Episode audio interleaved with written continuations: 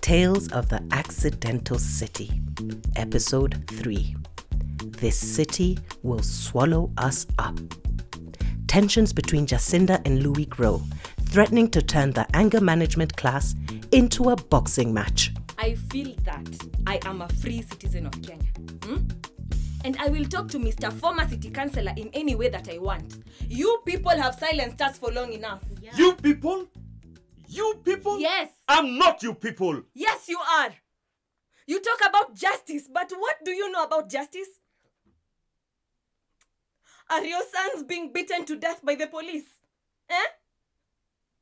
Are your daughters raped and left to die on the streets? And when it rains, does your mansion flood?